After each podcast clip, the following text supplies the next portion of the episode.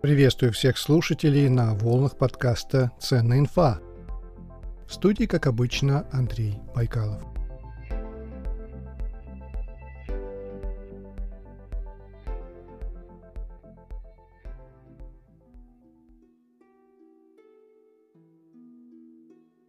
Недавно я прочитал историю о том, что в Китае буквально все помешаны на употреблении горячей воды.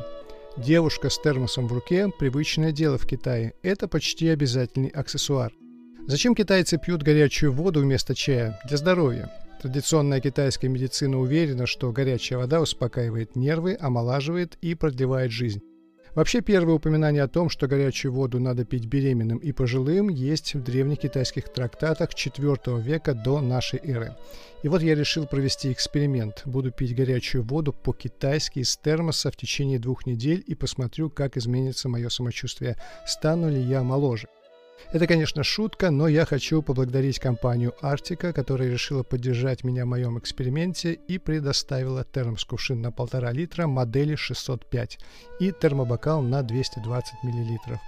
Термос-кувшин у меня уже несколько дней. Я провел тест на термопотерю и выяснил, что термос держит воду горячей, в смысле такой, что сжигает рот в течение 9 часов. Этого вполне достаточно для дома. Ссылка на термокувшин в описании. Рекомендую к покупке. Испытал на себе.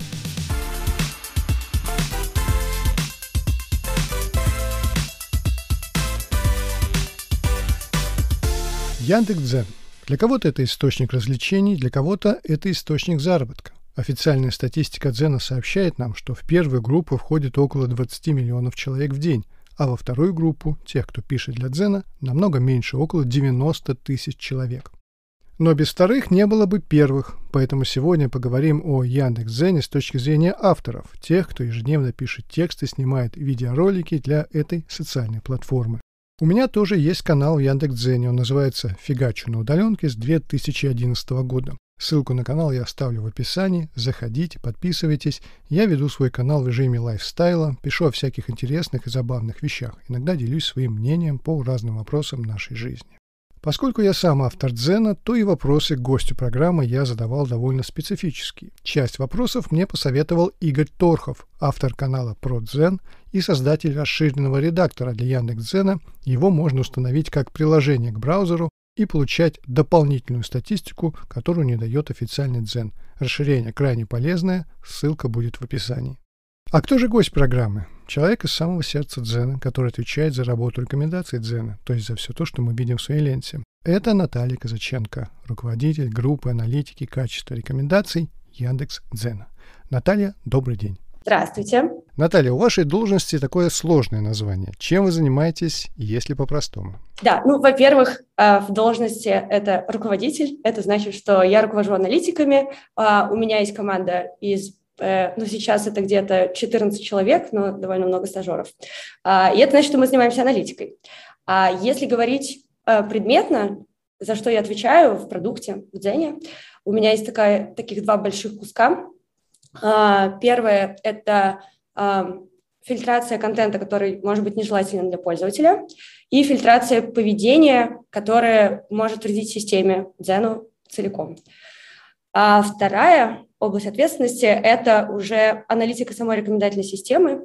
А, это значит, что мы смотрим на то, как данные себя ведут внутри а, такой большой штуки, которая генерирует пользователям рекомендации. А, и правда ли все происходит так, как запланировано, правда ли пользователю показывается контент, который ему интересен, контент, который ему нравится, и все ли ведет себя достаточно предсказуемо в этой сложной штуке.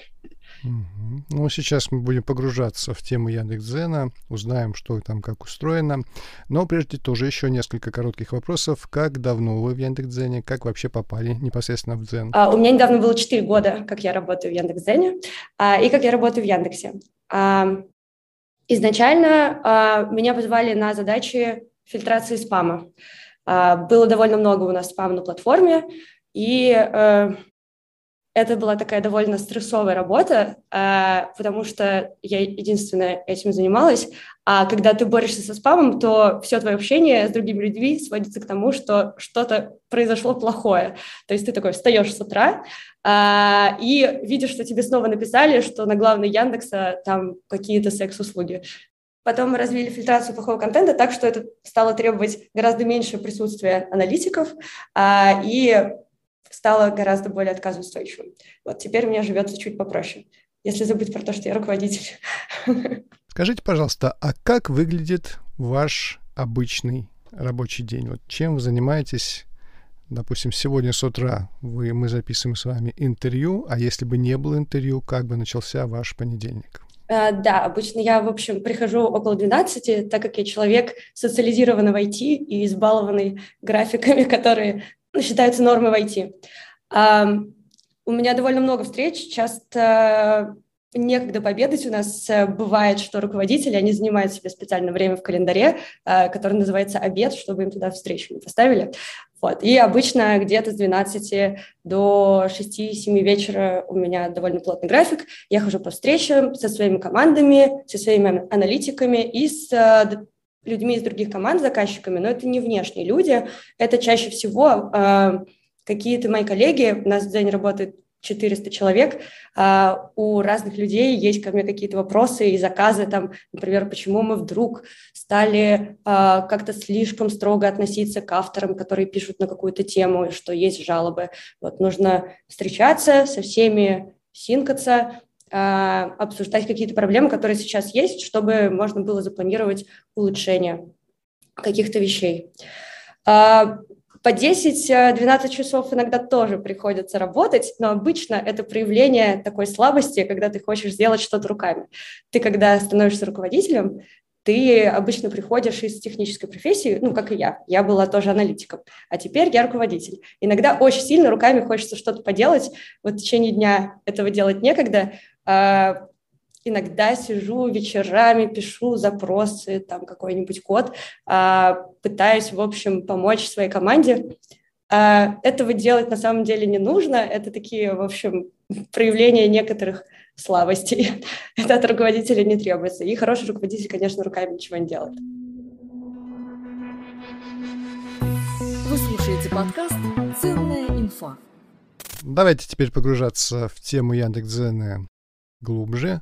Я с удивлением узнал очень интересный факт о а, Яндекс.Дзене. Я сейчас открою Википедию и прочитаю. Технология, лежащая в основе Яндекс.Дзена, была адаптирована Яндексом и ЦЕРН для использования на Большом адронном коллайдере.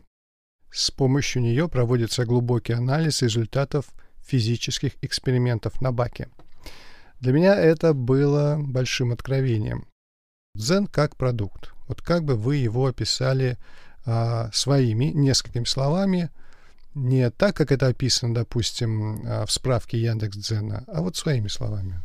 Ну, Дзен — это такой продукт, а, куда может прийти пользователь, настроить себе ленту, и она будет отвечать каким-то его интересам. Они могут быть разные, с разной мотивацией. Например, ты а, можешь хотеть просто поразвлекаться, позалипать какие-нибудь милые видео с котиками, ты можешь захотеть почитать какие-то лонгриды а, по своим нишевым интересам, либо ты можешь найти для себя, возможно, какой-то новый интерес какого-то увлеченного блогера, узнать об этом мире что-то новое. Вот возвращаясь к ЦЕРНу и к алгоритмам, о которых мы уже говорили, вот кто или что рекомендует, э, формирует все-таки рекомендательную ленту Дзена? Искусственный интеллект или есть специальные люди, которые там что-то вручную подвинчивают, подкручивают?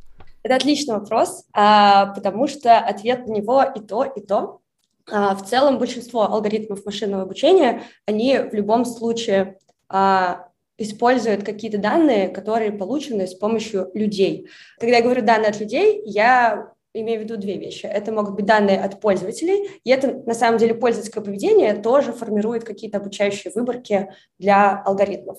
А еще это могут быть разметки, которые мы запускаем на краудсорсинговой платформе. Это значит, что мы э, на платформе Яндекс Толока э, даем людям задание разметить какой-то документ а, поставить ему какую-то оценку, посмотреть, есть ли там а, какой-нибудь спам или есть ли там язык вражды, есть ли там оскорбления, что-то такое.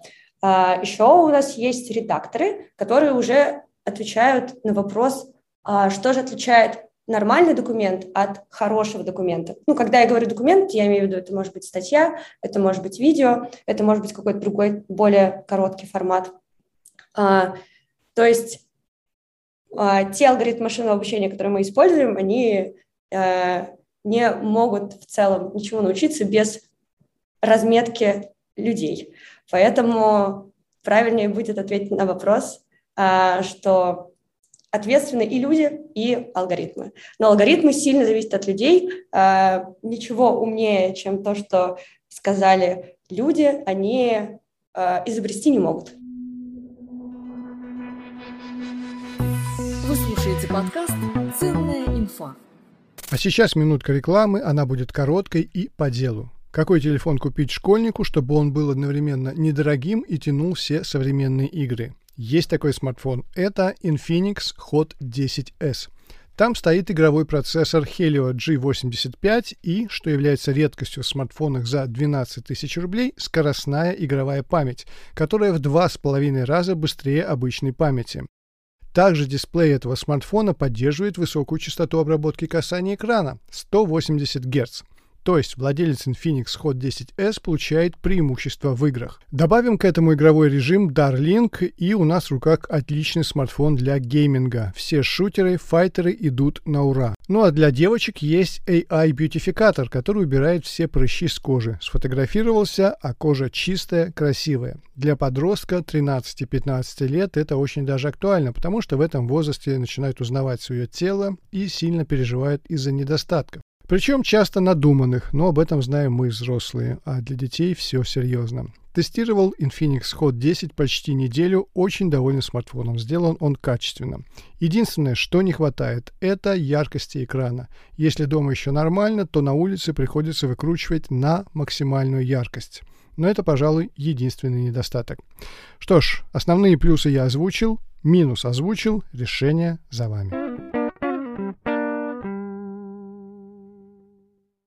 Довольно часто предупреждение выносится-то ошибочно. Например, какое-то слово не понравилось, например, достаточно упомянуть какую-нибудь болезнь, например, слово там оксигенация, и тут же появляется пометка, что это медицинский контент. Вот как вы относитесь к этой ситуации? Какова доля таких вот ошибок?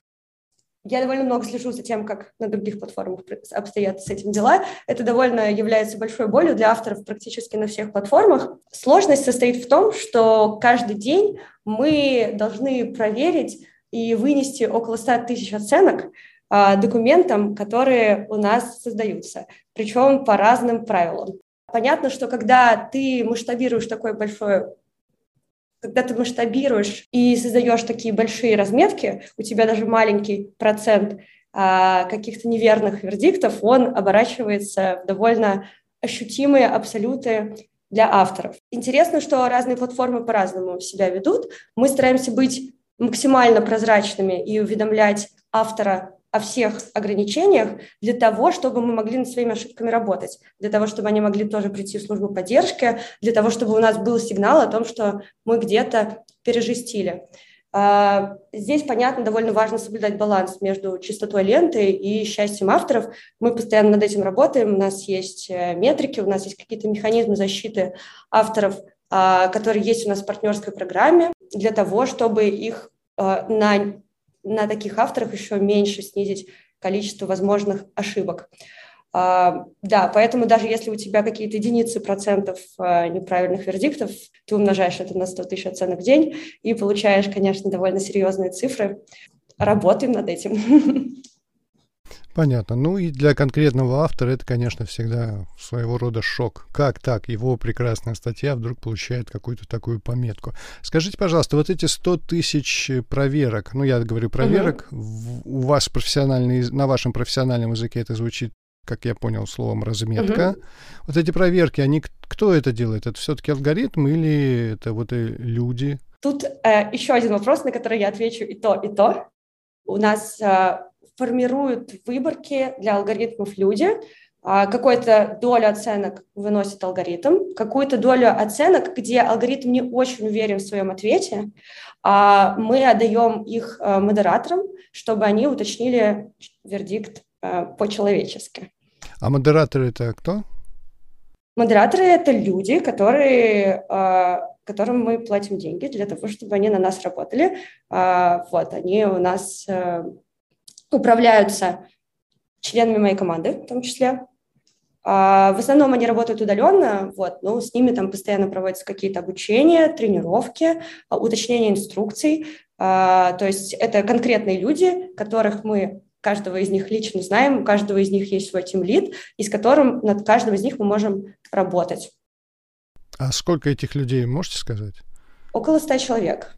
И эти 100 человек, условно говоря, им в день нужно проверить, сколько статей. Какая у них выработка KPI? Кажется, им нужно поставить в день около 200-400 оценок. Зависит от сложности задания, зависит от того, какой это формат, текст или видео. А, понятно, что видео тоже там могут быть какой-то разной длины.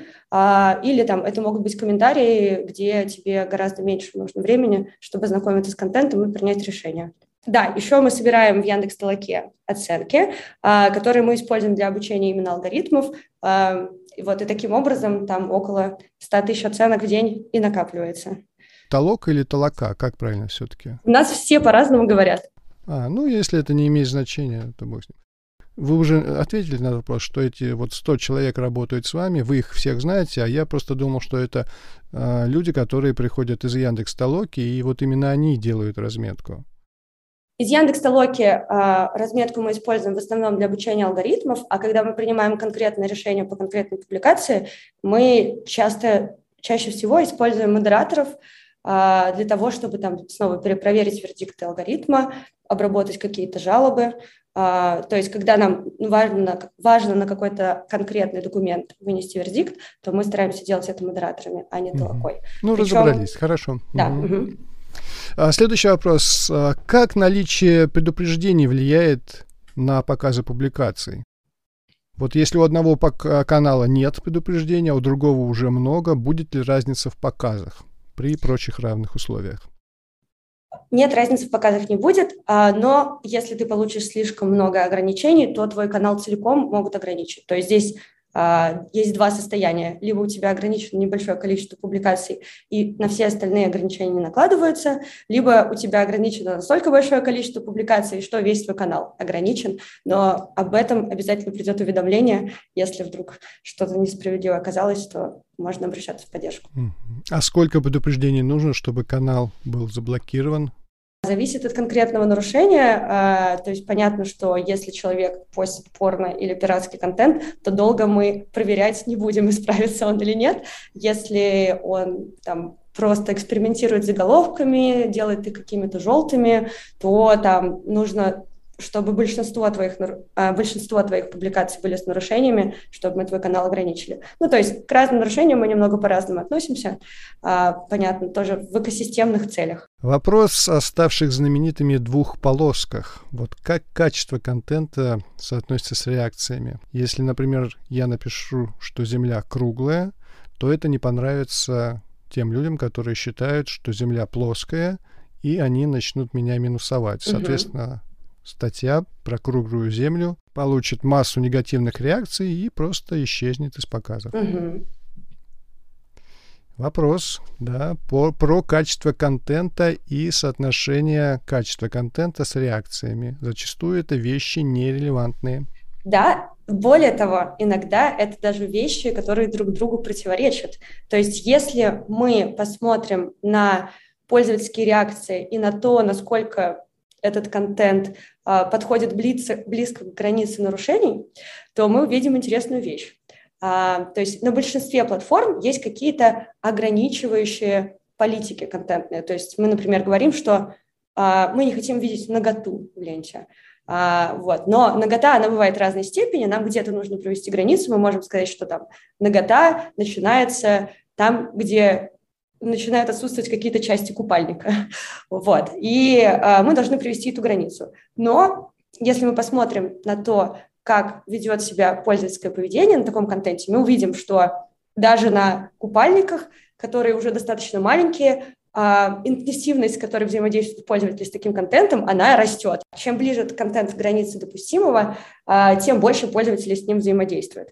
И в экосистемных целях а, контент, который подбирается достаточно близко к этой границе, его нужно как бы искусственно регулировать, чтобы он не заполонил всю ленту. Это в том числе для того, чтобы у авторов было меньше мотивации создавать такой пограничный контент, чтобы он не получал огромные охваты, ну и для того, чтобы пользователи а, тоже были более довольны качеством своей ленты. А, вторая часть вашего вопроса, она кажется про поляризующий контент. Она о том, что есть контент, а, какой-то там, не знаю, а, есть контент какой-то нейтральный, который может понравиться большому количеству пользователей, какие-нибудь статьи про благотворительность, а, статьи про животных или милые видео. Есть контент, который сильно пользователей поляризует. И тут как раз задача алгоритма рекомендаций – найти тех пользователей, которым он понравится, и не показывать его тем пользователям, которым это не понравится. Есть э, некие опасения, которые сейчас озвучиваются в западном мире, ну, довольно давно, кстати, они о том, что таким образом мы загоняем пользователей в, информационные пузыри, а, то есть ты сидишь и видишь только тот контент, который тебе нравится. Самый простой пример – это, конечно, политические взгляды. Вот, и абсолютно не слышишь мнение по другую сторону баррикад. И это создает такой информационный вакуум. Тебе кажется, что ты живешь в мире, где все с тобой согласны. А, тут тоже есть какие-то способы там, открывать для пользователя какой-то контент, а, который, с которым он может быть не согласен, но обычно по пользовательским реакциям, из-за пользовательских реакций алгоритмы склонны как раз затаскивать пользователей в информационные пузыри, потому что алгоритмы растят там понятные метрики. Им нужно, чтобы пользователю нравилось, чтобы он лайкал, чтобы он кликал и так далее. Да, но это такой философский вопрос. А, мы на него пока ответов не искали. Но очень важно, например, есть ли в алгоритме какое-нибудь правило, допустим, давать в ленту э, там 20% абсолютно нового контента, чтобы проверить реакцию пользователя?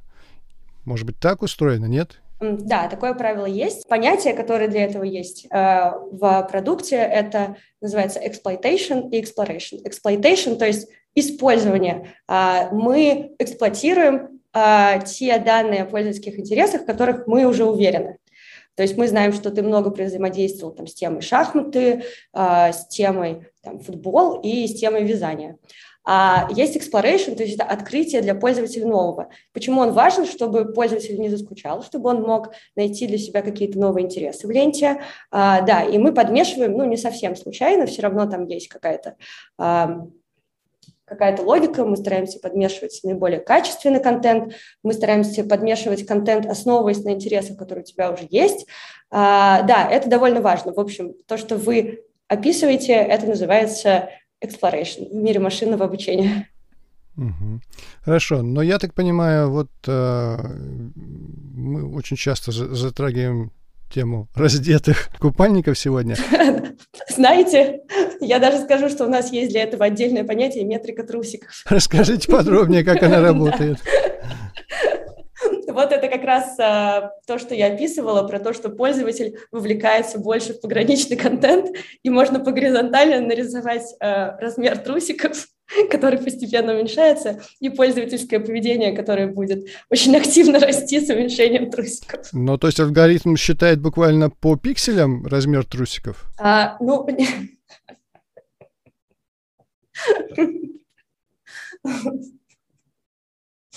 ну нет, э, не совсем так работает. Там а, ты формируешь обучающую выборку, где контент делится на две категории – нагота и не нагота. А потом а, алгоритм тебе говорит, с какой вероятностью на картинке нагота. И эта вероятность, она некоторым образом скоррелирована с размером трусиков. Понятно. А если это картина знаменитого художника? Это отличный вопрос, да. А, более того, а, у нас в правилах специально оговорено, что а, искусство, произведения искусства, они а, не считаются откровенным контентом. Однако как бы комично не звучало, есть авторы, которые используют это в своих корыстных целях, и там сотворение мира какое-нибудь ставят себе на обложке своих публикаций и тем самым тоже очень активно накручивают. Но решение подобной проблемы, оно заключается в следующем. Когда ты собираешь разметку, на которой тебе нужно обучать алгоритмы, ты в правилах специально говоришь, что э, произведения искусства не являются откровенным контентом. И э, так как в обучающей выборке есть а, формируется два множества. Одно – это действительно откровенный контент, а другое – все неоткровенное плюс произведение искусства, и это идет на вход алгоритму при обучении, а, то так как произведения искусства, они же действительно визуально а, сильно отличаются по стилю от какой-нибудь от обнаженки, которая постится с целью вызвать у пользователя какое-то там сексуальное возбуждение, вот, то алгоритм в целом может это выучить. Понятно, что есть какие-то там фотографии э, в стиле, как это называется? Ну, может быть, стиль ню, например, да. В стиле ню, в стиле ню, да, да, понятно, что есть фотографии в стиле ню, но это уже тоже довольно похоже на откровенный контент.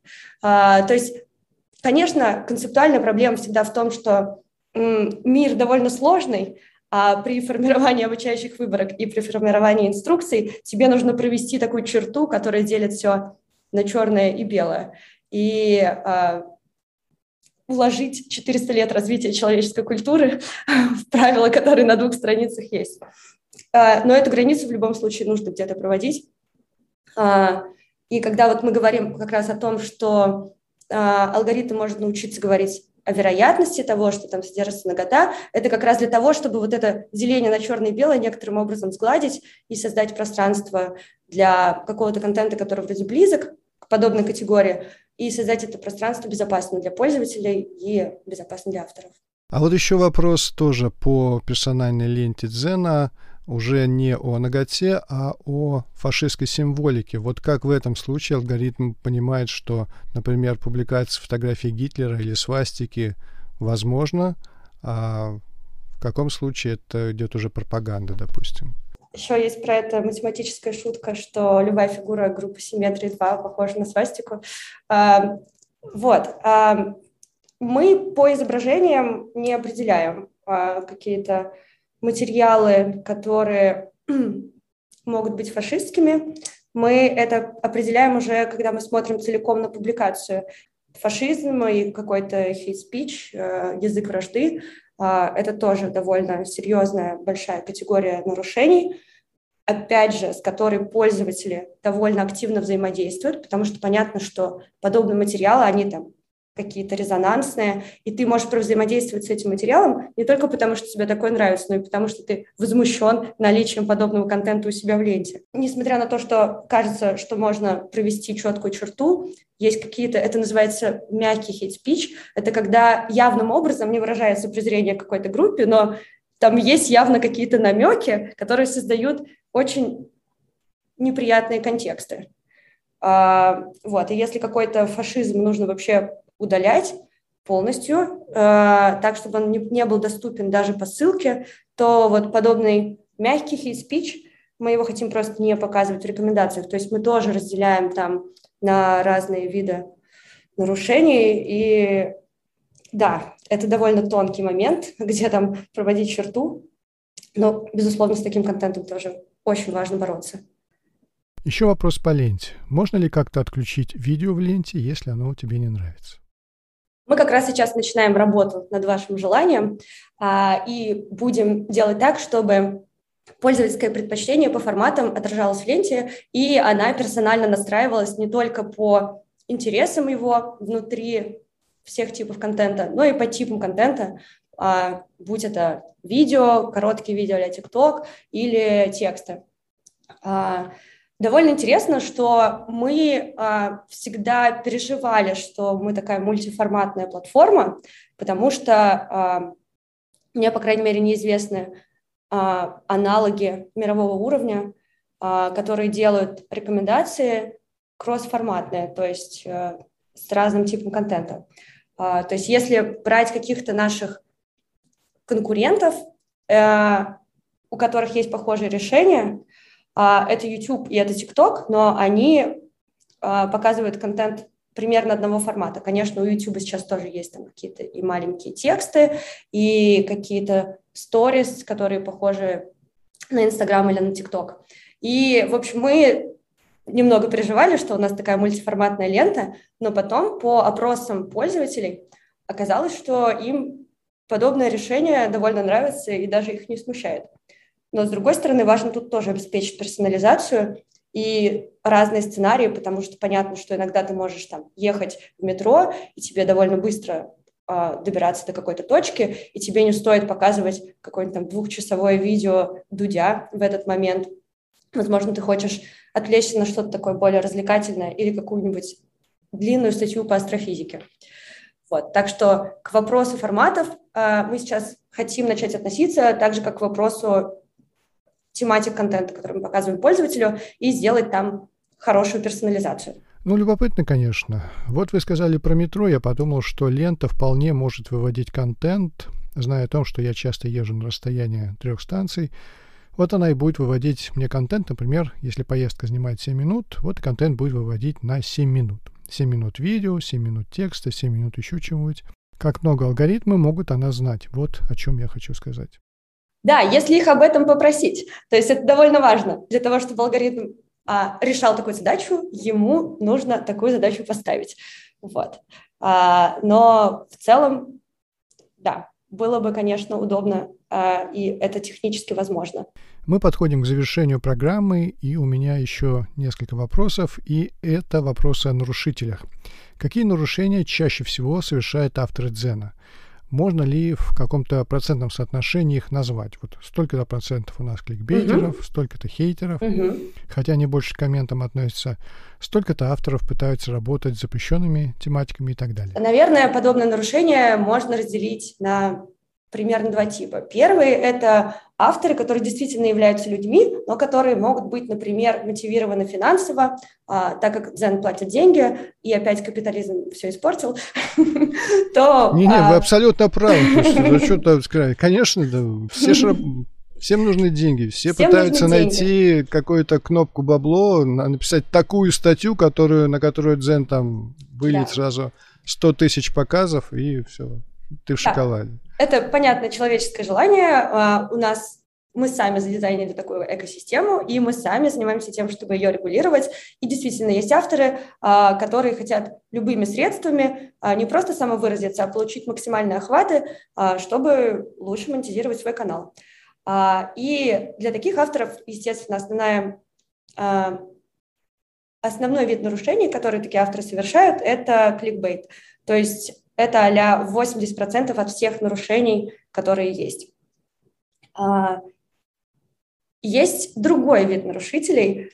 А, это вот конкретно другой вид нарушителей – это уже злоумышленники, даже не побоюсь их так назвать.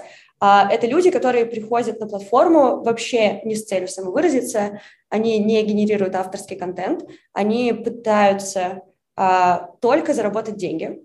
А, такие люди могут регистрировать довольно много каналов, каждый из них, а, получать какие-то деньги, например, на ворованных видео из каких-нибудь телеграм-каналов, а, делать накрутки с помощью роботов для своих каналов, чтобы заработать побольше денег, и вывести поскорее такие деньги с платформы до того, как мы успеем найти это нарушение. И это уже такое чисто мотивированное поведение с целью абьюза системы. Это прям настоящее воровство денег, и таких авторов у нас довольно много. А, мы с ними активно боремся. Так, то есть и сейчас мы находимся в ситуации, где в терминах денег они зарабатывают тоже какие-то единицы процентов на платформе, а, но в терминах создаваемых каналов это а половина создаваемых каналов каждый день. 50% создаваемых каналов каждый день – это спам-каналы, которые создаются ради денег на основе копипастного контента, ворованного контента. Да, такие люди прекрасно знают, что они нарушают, и когда мы блокируем их канал, они в поддержку даже не приходят. А, но тут важное замечание, почему их 50%. Это не значит, что их 50% в ленте. Просто типичное поведение а, людей, которые абьюзят систему, это совершать очень много попыток, потому что их задача как э, это практически эволюционная задача. Они должны испытывать наши алгоритмы постоянно э, и искать в них э, какие-то лазейки. На самом деле э, это довольно увлекательно работать с э, фродерами, потому что каждый раз, когда они изобретают что-то новое, ты даже радуешься тому, насколько это было э, умно и красиво. Вот. И закрываешь скорее эту дырку. То есть они в какой-то мере санитарами являются, так сказать, санитарами леса.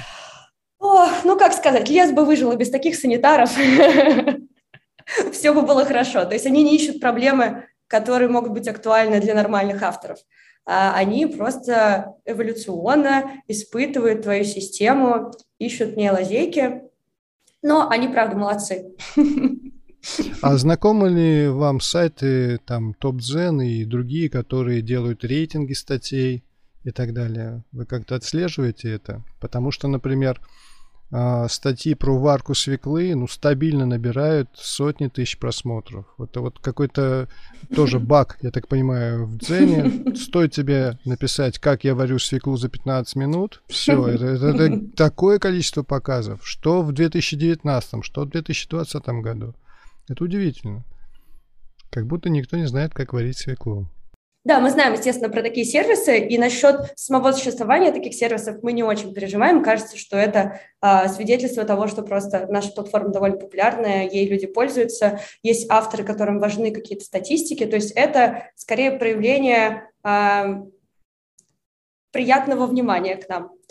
А на тему того, какие статьи в топе, а, это довольно интересно, потому что если построить топ в любой платформе, он довольно сомнительный и непонятный. Я это интерпретирую так, что самый популярный контент — это то, что является пресечением больш... Э, это то, что является пресечением интересов огромного числа людей. А обычно как раз самые изысканные твои интересы, они самые нишевые. То есть guilty pleasures, они у всех одинаковые, а вот то, что тебя отличает от других, то, что тебе наиболее интересно, это часто не популярно. Поэтому если мы как бы пытаемся как-то сагрегировать эту статистику, найти что-то, что понравится всем. Ну, какой-нибудь пример – это самая популярная музыка.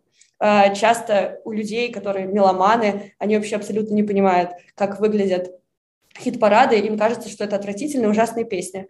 Ну да, потому что, чтобы понравиться всем, нужно быть очень простым.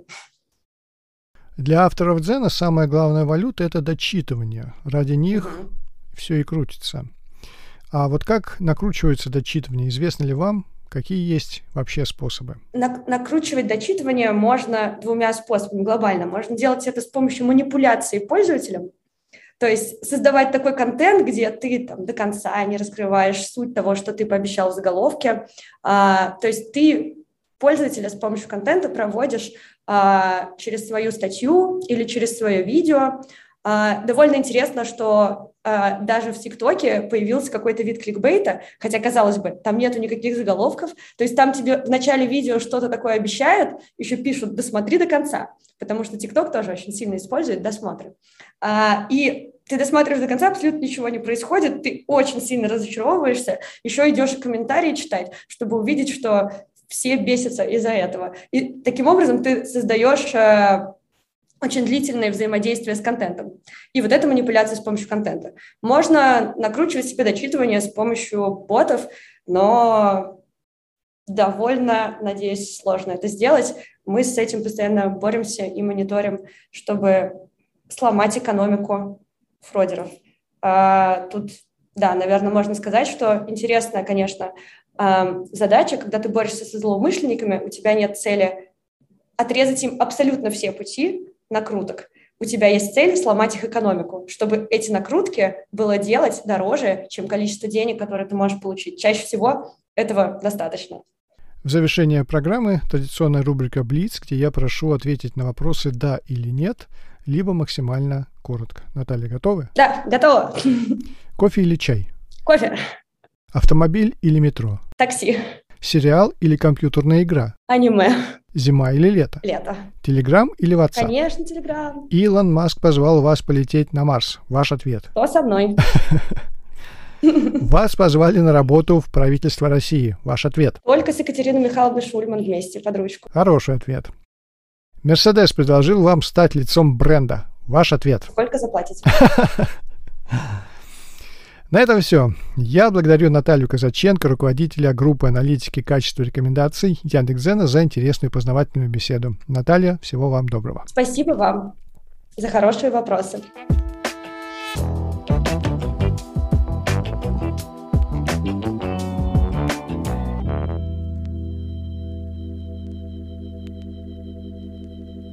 Как обычно, я прошу отметить мою работу лайком в Apple Podcast. Мне, как автору подкаста, будет очень приятно. Напомню также, что на моей странице в Патреоне вы можете вступить в число резидентов подкаста.